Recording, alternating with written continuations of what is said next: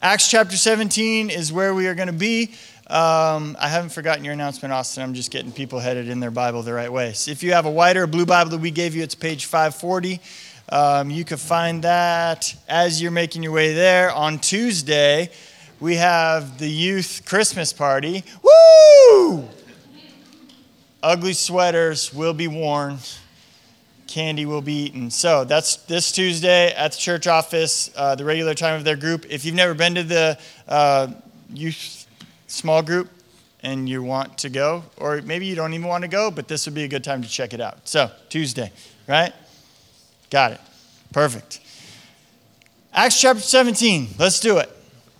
Uh, we've been working our way through the book of Acts. Uh, this is, if you haven't heard me say this, this is kind of like the documentary. Like, just picture you're sitting home, Netflix, you got a documentary in front of you because you've watched everything else and none of it's good. And you're like, oh, I'll learn about this. And uh, this is kind of like how the church went from Jesus dying, raising from the dead, to the thing that we are a part of in 2021, right? How did this happen? How do we get from this worldwide movement of people engaged in this thing that's bigger than themselves, uh, trying to preach the gospel of Jesus Christ throughout the world? How did that happen? So, Acts is kind of the story of how that happened.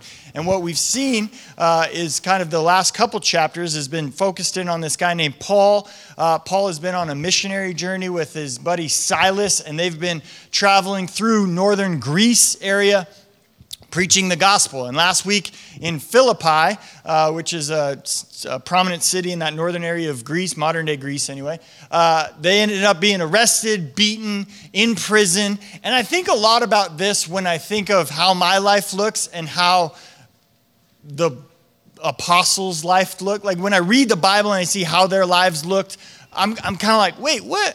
Why, why does my life not look like that. I don't know if you ever do this, but sometimes I put myself in that situation. Like, what if Paul were to call me and ask me for my advice? Like, if he, what if he called any one of us, right? You're sitting at home Sunday afternoon, like just hanging out, watching the game or whatever, and your phone rings, you pick it up, and you're like, who is it? Paul. Hey, Paul.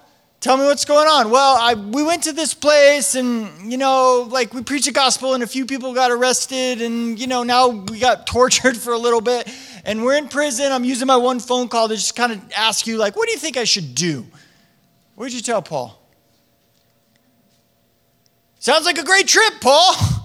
Like, what if he was a friend of yours from church? You knew he was going on a trip. Like, would you count that as a success? Would you expect a trip to look like that? Would you be like, uh, maybe, like if Paul had more places to go, would you be like, come home right now? Like, what do you need? Can I buy you a plane ticket? Can I buy you a hotel? Like, do you need a lawyer? Like, all of these things that I think we would think about a trip like that are not what we see Paul actually experiencing. Right? If, if Paul really called you this afternoon, what would you tell him? Praise God, Paul, I'm glad you got tortured. I'll keep praying for you you know, I mean, that's the famous Christian thing to say is I'll pray for you, and then we always forget. But anyway, um, I wrestle with this sometimes as a pastor because there seems to be this gap, this gap between what we see when we read and what we actually live out. I don't know if you ever struggled with that or thought, and, and the less we acknowledge that gap, I think the more unhealthy that is for our soul. I don't know if you've ever been in a spot where like people ignore something that seems really unhealthy. You ever been in one of those places? Like you walk into a room and like there's something really crazy going on in the room and everybody else is walking around like it's no big deal and you're like, does nobody else see this? Is nobody else paying attention? Like, is this how it's always supposed to be? And the more you ignore the thing and just fit in with everybody else, like over time, that thing that you've just ignored just becomes a part of the culture. Like, yeah, we just ignore this. And I think that happens sometimes when we read the scriptures. There's this gap. Every Christian looks around and is like, Do you see the gap? Well, I'm not going to be the only one that says there's a gap, right? We don't want to be the weird one that's like, How come there's a gap? So we just all read the Bible and pretend like it's no big deal that our lives look nothing like what we just read about. I don't think that's good for our souls. It's kind of like uh, we, I got a barbecue thing as a present uh, a couple weeks back, and so we had people over. I was real excited to use my barbecue thing. So, like, I looked up a recipe and I was like, oh yeah, I'm following this thing and like I'm following all the steps on the recipe and I get to the end of my recipe and the thing I made looks nothing like the picture of the thing that I looked up. Has anybody else ever done that? And I don't know how that happened because I thought I was following the steps. Like all the way along, I was like following the steps. It said, do this with the chicken. I did that with the chicken. It said, do that with the bun. I did it with the bun and the cheese. And the, I thought all the way along I followed the steps. And we get to the end and the thing looks completely different. Like, what, happened? And I think that happens with our Christian lives sometimes. And, and, and if I go back and I'm honest with myself, the way I did my thing with the chicken was probably just a little bit different than the way they did theirs. Right? And then the way I did the thing with the lettuce is probably just a little bit different. And then when I they said butter, I didn't have butter, so I used margarine or you know, and that we just make these little things that we're like close enough, close enough, close enough, close enough, and we get to the end, it looks way different. I remember Megan sent me to the store with instructions, like get garlic and uh, this was a while back and i went and i went to get garlic out of the jar you know not real garlic and there's like diced garlic minced garlic chopped garlic whole garlic and i was like oh like this light bulb went off in my head like oh there's this means something. Like these words that i've read in recipes before like diced minced chopped like they actually mean something? Like they're different sizes? It's like boo like whoa wow. Because before I just thought like I'm chopping my garlic, right? And then, like the recipe says diced or minced or whatever, and I'm like I'm doing it. And yet, if you knew what you were doing as you were cooking, and you were looking over my shoulder, you'd have been like, "That's not minced." And I'm like, "It's cut, right? It's smaller than it was. Like back off." And and so what happens is if I do that and the pieces are much bigger than they're supposed to be, and then I go follow the rest of the recipe, when I get to the end of it and I put that bite in my mouth, not only is the chunk of garlic five times bigger than it should have been, and so I'm getting way more garlic, but I also now undercook the garlic because bigger chunks of garlic take more time to cook. So now I got a large piece of undercooked garlic in my mouth where it's not supposed to be, and I wonder why my picture doesn't look like their picture. And so we're going to do that today. I, I would encourage you to look at this as like a recipe. Paul's going to go through a few different cities, do a few different things. And I think if we zero down on the steps within the recipe and see, hey, maybe we're just a little bit different, but that little difference multiplied over five or six steps actually ends up in the big gap that we see between what we read in the scriptures and what we live out in our lives. All right? So we're going to read the first 14 chapters, Acts chapter 17, first 14 verses. I said 14 chapters, and some husband just looked at his wife and was like, You lied to me. Like, you know, just, I, I misspoke. 14 verses, 15 verses, sorry. And uh, here we go. Acts chapter 17, starting verse 1. Now, when they had passed through Amphipolis and Apollonia, they came to Thessalonica, where there was a synagogue of the Jews. And Paul went in, as was his custom, and on the Sabbath day, on three Sabbath days, he reasoned with them from the scriptures, explaining and proving that it was necessary for Christ to suffer to rise from the dead, and saying, This Jesus, whom I proclaim to you, is the Christ. And some of them were persuaded and joined Paul and Silas, as did a great many of the devout Greeks and not a few of the leading women. But the Jews were jealous, and taking some wicked men of the rabble, they formed a mob and set the city in an uproar and attacked the house of Jason, seeking to bring them out to the crowd. And when they could not find them, they dragged Jason and some of the brothers before the city authorities, shouting, These men who have turned the world upside down have come here also. And Jason has received them, and they are all acting against the decrees of Caesar saying that there is another king, Jesus. And the people and the city authorities were disturbed when they heard these things. And when they had taken money as a security from Jason and the rest, they let them go. And the brothers immediately sent Paul and Silas away by night to Berea and when they arrived, they went into the Jewish synagogue. Now, these Jews were more noble than those in Thessalonica, and they received the word with all eagerness, examining the scriptures daily to see if these things were so. And many of them, therefore, believed, with not a few Greek women of high standing as well as men.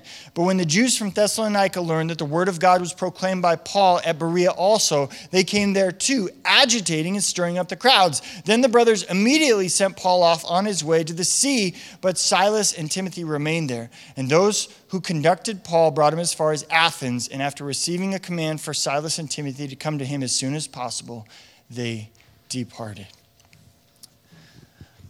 um, you guys all have to help remind me because I moved one of our announcements for this Christmas tree thing and why we're doing the Christmas tree to the end of service. So afterwards, you can go up to the Christmas tree and get an ornament. That's going to make sense when I make the announcement, but I might forget because I'm going to turn 40 this year. So at the end of service, somebody yell out, the tree, and I will announce why that's there, okay? Deal?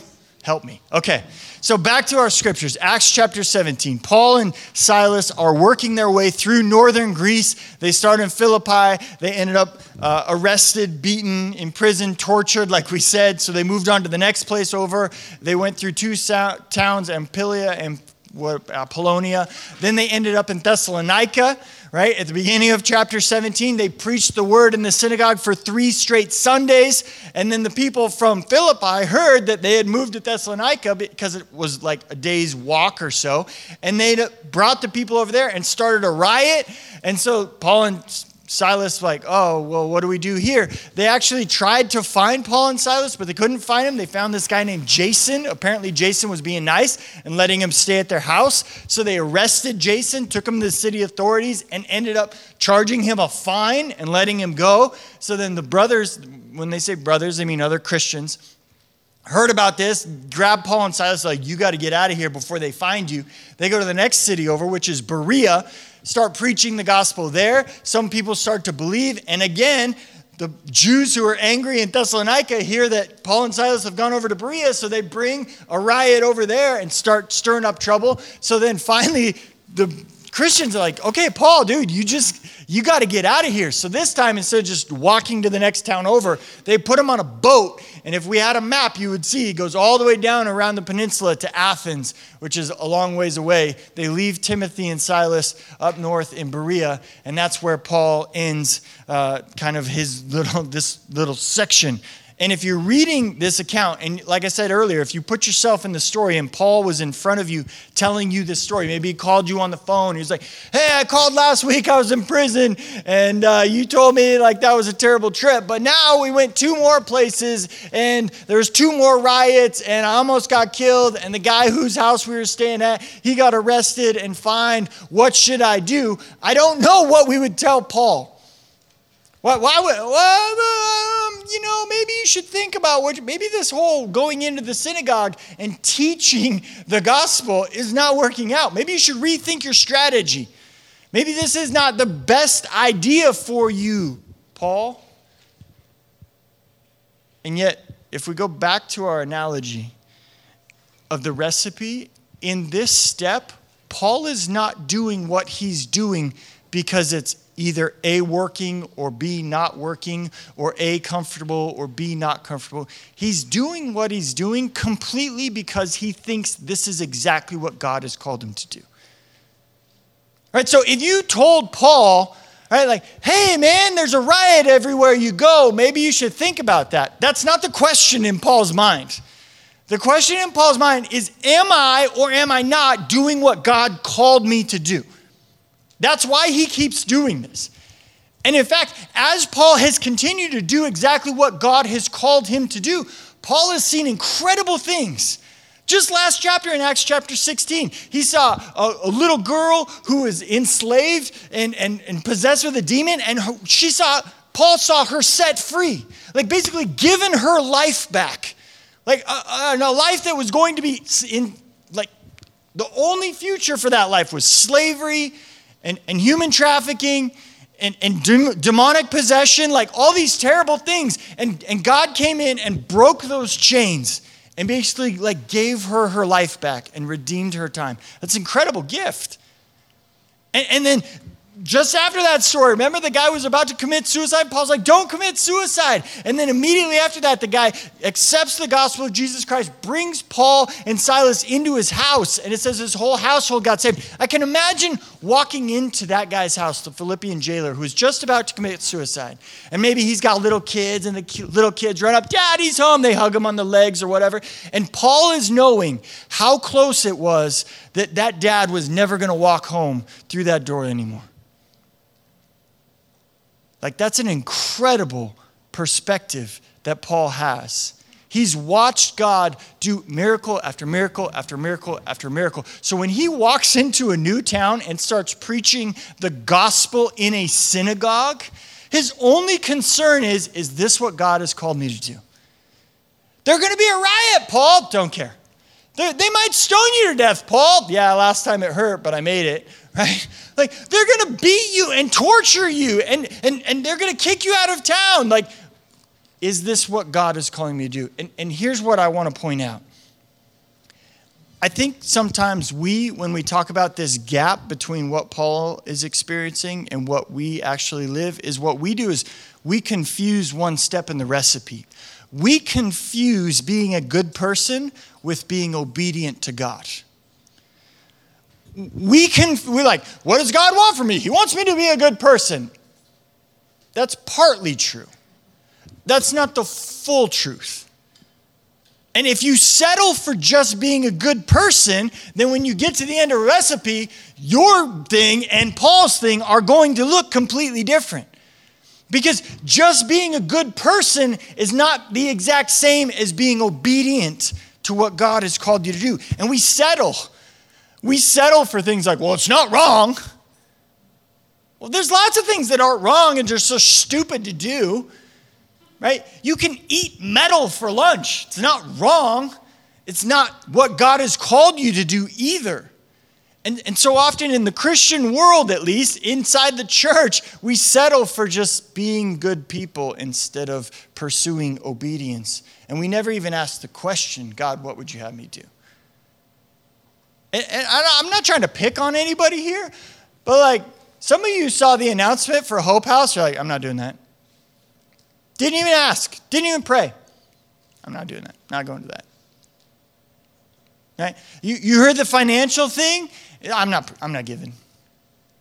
Like, I, I'm not telling, I'm, hopefully this doesn't come across as guilt tripping because, you know, Christians, we got a great history of guilt tripping people, right? We're good at it. But I am telling you this please don't not ask God. Please don't.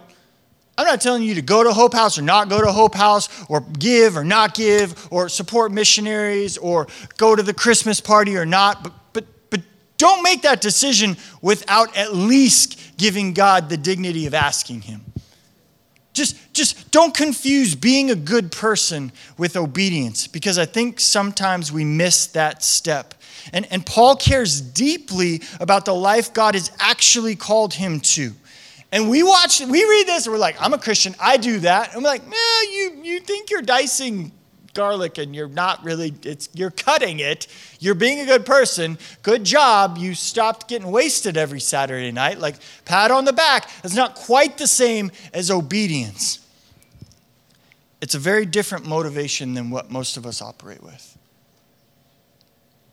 Most of us are avoiding discomfort by the choices we make. Paul is pursuing God. That's different. That's different.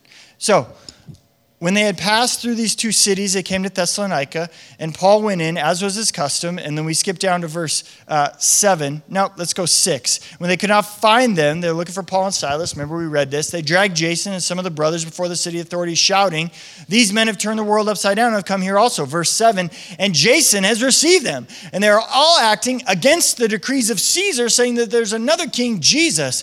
And the people in the city authorities were disturbed when they heard these things. And when they had taken money as security from Jason, Jason and the rest, they let them go. So, as Paul and Silas apparently get to Thessalonica, they stay with a man named Jason. The mob comes to Jason's house to find Paul and Silas. They aren't there, so they just grab Jason, attack his house, it says. I don't know what that means, but it can't be good, right? And then drag him uh, through the city streets to the city authorities. Some sort of arresting, some sort of a trial, impromptu mob trial, I guess. And this is all happening, and it looks very different from what we would understand the Christian life to look like in 2021. Maybe because of our justice system, and there's not a ton of mobs dragging people through the streets these days, but just down to the basic level. Like if I told you following Jesus was actually going to cause you to have to pay a financial penalty today, how many of you would be into that? Like if I change my altar call at the end from raise your hand if you just want to fill that God shaped hole in your heart to, hey, this afternoon, if you decide to follow Jesus, your house is going to get attacked. You'll probably get arrested, lied about, and then you're going to have to get your money stolen at the end of it. Who's signing up for that? It's like the anti prosperity gospel. And yet, we have this idea in our world that the blessing and hand of God is represented by financial prosperity all the time. If we look at somebody who's in financial hardship or like the money's going down or, you know, like, oh, that's probably because God's not with them.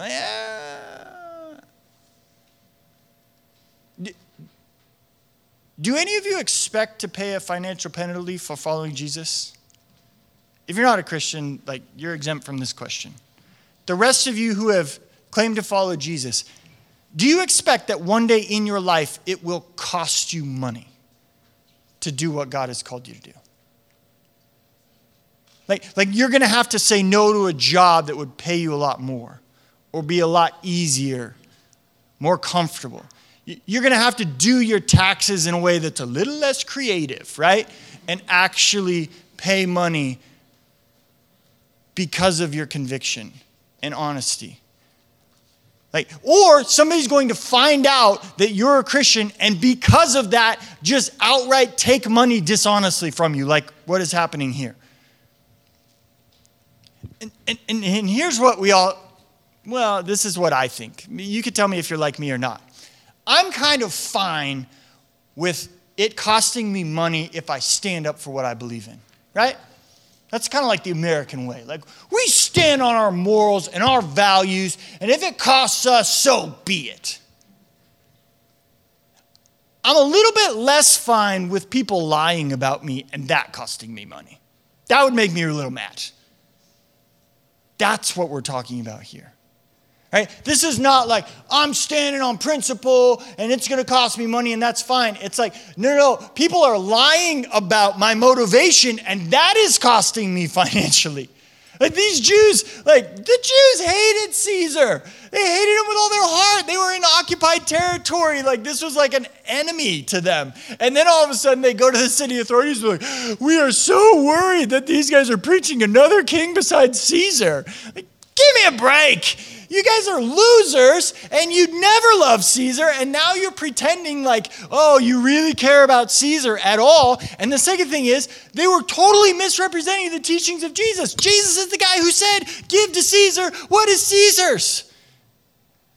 And so when they come and make this accusation against them, it's a complete lie by complete dirtbags. If only we had an example of how to handle when dirtbags lie about us. If only there was someone in history who had lies told about them as an example of how to, ha- oh, that Jesus guy. Did he get lied about? Did he get misrepresented? Did the authorities treat him unfairly based on untruths from dishonest people. And yet the Bible says, as a lamb before the people who are about to murder him is silent. That's what Jesus was like. Didn't open his mouth. Because he, like Paul, was concerned first and foremost with is this what God is calling me to do? Not my will, but yours be done right? This is this is going to happen. Like as a christian you forfeit your right to be properly understood 100% of the time.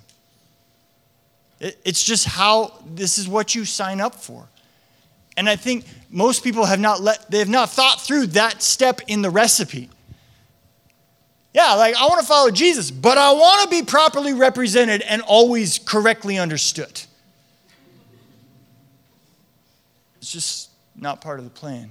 And it's sometimes where there's this big gap between what we read about and what we live out. You know, it was a bit of an eye opening experience for me during the pandemic because I had always known that the Bible talks about uh, the people of God will not be seen in a, uh, not only not in a positive light, but will be considered the enemy of, of kind of the culture at large uh, as, as the Bible narrows down to the end times. And that was always a little bit weird because even though there's like some higher education, like, you know, academia world type people that are like the Christian worldview or monotheism is the enemy. Like nobody really took those people super seriously. I mean, there's a segment, but it was very small. And then most people in the world was like, yeah, churches are trying to do a good job. That was kind of, especially in America. And then the pandemic hit. And all of a sudden it was like, oh, you want to meet with brothers and sisters to glorify God? You must not love people. You're putting everybody at risk. How can you be so selfish? And all of a sudden, the church became the enemy. Right? What we were doing became seen as not loving instantly. It, and it flipped like that. You, I don't know if you guys all felt the same pressure I did. Like I lead a church, right? This is kind of what I do. And like, yeah, I get it that there was like health concerns and things like that. But I also know there's people drinking too much and had sexual addiction and and going through difficult times in, in family relationships and, and thinking about committing suicide that needed to hear the word of God and be encouraged. So I'm saying, like, hey, church is important. And lots of you were saying church is important too. And the culture was saying, like, you guys hate people. You don't love people because you're meeting. And that was eye opening for me how quickly that could switch. I don't know what the next one is, but we're going to be misrepresented. We're going to be misunderstood. We're going to be lied about. I promise you, it's happening. Now, we're going to do our best before the Lord to honor Him and keep people safe and that thing. But if we think that we are always going to be correctly understood and not lied about, it's just not what we see in the scriptures. Not what we see in the scriptures. Look at verse 10. Then the brothers immediately, so this mob has arrested Jason, everybody grabs Paul and Silas, and they immediately sent Paul and Silas away by night. So they snuck them out of town, right? You do things at night, you kind of sneak them out of town to Berea. And when they arrived, they went to the Jewish synagogue. This is not working out for you, Paul. You keep going to Jewish synagogues, it ends in a riot and everybody's mad, but he keeps doing it. Now, these Jews were more noble than those in Thessalonica. They received the word with all eagerness, examining the scriptures daily to see if these things were so, and many of them therefore believed. Now, this is interesting. Paul goes into a synagogue in Berea and he says, You know what's crazy about these guys? They study the scriptures. Why is that crazy? Like the Jewish people considered themselves, like one of the names they used for themselves was the people of the book, right? And the idea conveyed in that name was like, we are identified by the word of God as revealed to us. God chose to reveal himself through the word. Now we're talking Old Testament scriptures at this point in time, but they were like, the Bible means so much to us that we identify ourselves as the people of the book. So if the Bereans are studying the Bible and Paul goes, That's weird, what were you doing in Thessalonica? Like, were you, what were you doing? If Paul's like traveling through these different synagogues, he's like, no, what's weird about these people? They actually read the Bible and studied it. Like, what was happening in these other places? Like, what were you guys doing? The word used there is they were examining the scriptures. You know when you examine something, you like hold it up, you like look at it, you look at it from different angles. You're not in a rush when you examine something. You take the appropriate amount of time. And then here's the big piece about examining. You examine with the intention of acting on what you find. That's why you examine something. Like, like you go to a doctor's exam, right? And if your doctor's like looking, like, tell me about your hand, or like he's hitting your knee and you're doing this, right? And you're like, what are you looking for, doc? I'm just doing an examination, seeing if everything works right. Like, what are you going to do if you find something? Nothing. Like, what? Wait, why, why are we doing an examination then if you're not going to do anything with what you find? And the Bereans were considered more noble because not only did they examine this, but they intended to do something if they found something. They're like, here's this, here's my life, let's hold them up together. And if we find something, we intend on acting on what we find. And in this step in the recipe, it's so easy to just read this with no intention on acting on what you find. There's tons and tons of people, both inside and outside the church, who woke up this morning, would tune in online or watch a sermon or read their Bible with no intention of acting on what they find. this should be like, this is, it sounds crazy, but this happens all the time. Churches or Christians have these huge pieces missing that are just so blatantly obvious to everybody else. Why? Because they have not examined, they, they've not examined, they haven't examined the scriptures or their lives. Because in truth, examining the scriptures leads to a changed life if you're doing it right. And so we end up with churches that aren't friendly. How did you miss that? Jesus is like the most friendly guy in the world. Like, and your followers, you suck. Right? Or we end up with churches that aren't honest. Like, wait, you think it's okay to follow Jesus and not tell the truth? Or you end up with churches that don't believe the Bible. What? Like, do you, we follow Jesus. We don't believe the Bible. What? Like, go on and on the list. I'm sure you've been exposed to some of these things where there's a huge gap. And you're like, what happened? They stopped examining the scriptures with the intention of acting on what they found. I'm running out of time. Look at verse 12. Many of them, therefore, believed, with not a few Greek women of high standing as well as men. Um, I do not have the time to give it today, but just so you know that it's coming, uh, I'm going to do a whole study when we get to Acts chapter 20, and I think that that passage actually encapsulates uh, kind of the biblical view on how women fit into this whole piece because I don't know if you've noticed it, but over especially the last few chapters, the way the Bible talks about women is way different than the culture would have talked about women at that point. And I'm just pointing it out now so you're not like, oh, he's just like, it's been all the way through, right? Just read verse 12. Not a few Greek women of high standing. Like the, he's pointing that out specifically. He's not just like, yeah, a bunch of people got saved. He's like, you know what's weird? There's some leader type women, like high standing women in this culture who believe the gospel. And he's pointed that out not only here in Berea, he pointed that out early in verse 4, if you want to look back up there in Thessalonica. He pointed that out in Acts chapter 16 when Lydia was the first one that got saved in Philippi. She's like the foundational member of the church there. So it, we're going to, like I said, Acts chapter 20, it's coming. It's coming. Coming's not a word, but it's coming. Here's where I want to finish though. I think there's something in the message of Paul and Silas that is very profound that we need to remind yourselves of. I think you knew it at one time. Maybe you didn't know it. Maybe this is new. But most of us have known this intrinsically, and we just need to remind ourselves of it. If you heard Paul and Silas's message, what would you think you were called to do? What do you think the response would be? Uh, do what they said. Yep, yep, that's good. I like it. Look at verse 4. In verse 4, we clearly see this group of people heard the word, they were persuaded, meaning they changed their minds, and then it says they joined Paul and Silas. Do you see that? Underline that little in your Bible. And if it's our Bible, go ahead, underline it too. That's fine. We won't be back to Acts 6, 17 for like a year. So maybe longer. They joined. The call was not to know new information. The, the call was not to understand. The call was to join. You know, that's very different. Like Jesus, when he came, he's like, he didn't say, I want you to intellectually know the gospel. Is that what he said?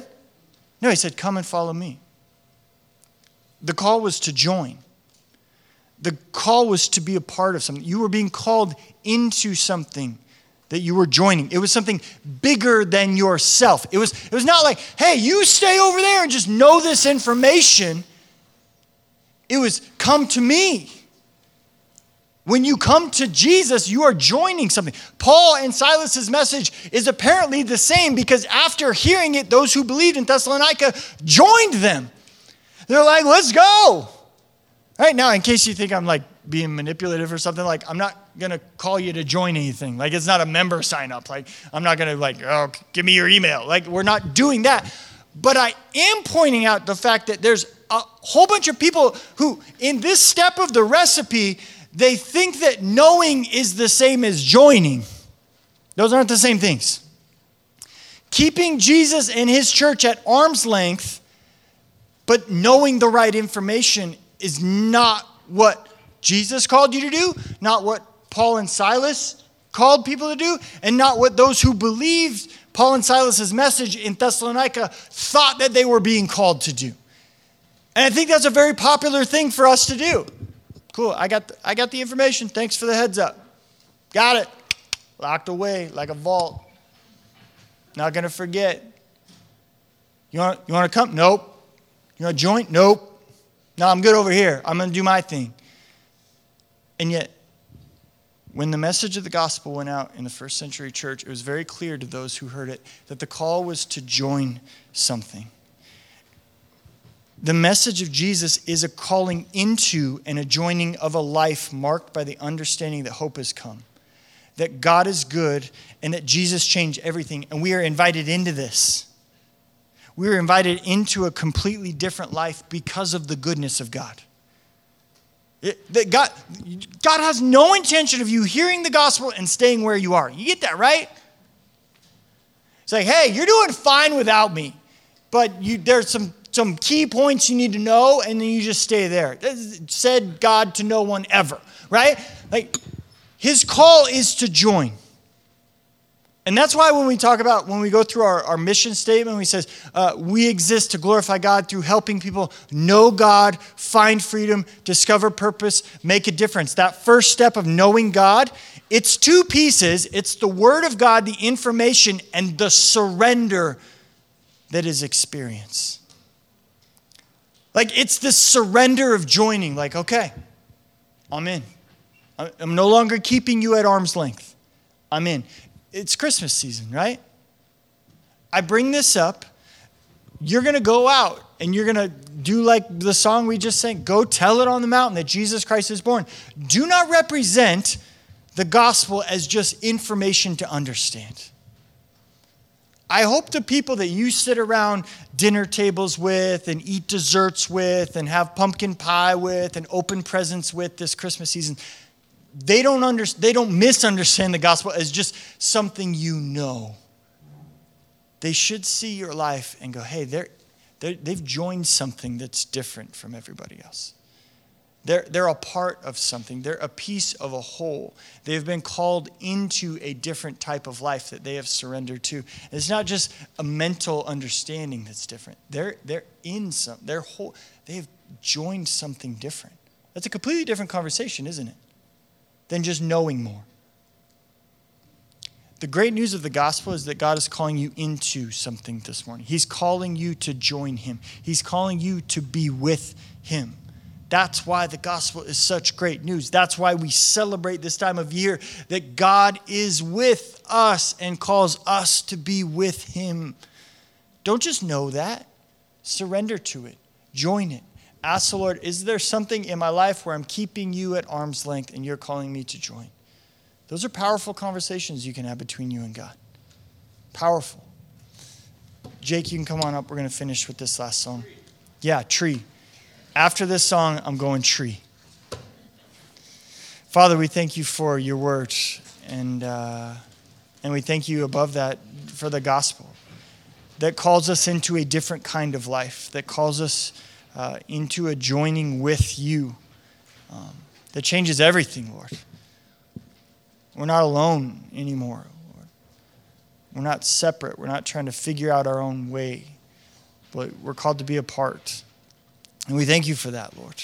Uh, and I pray if there's people in here, Lord, that as we walk through this, Lord, as, as we went through these uh, different things that we saw in the lives of your believers in first century, maybe you convicted.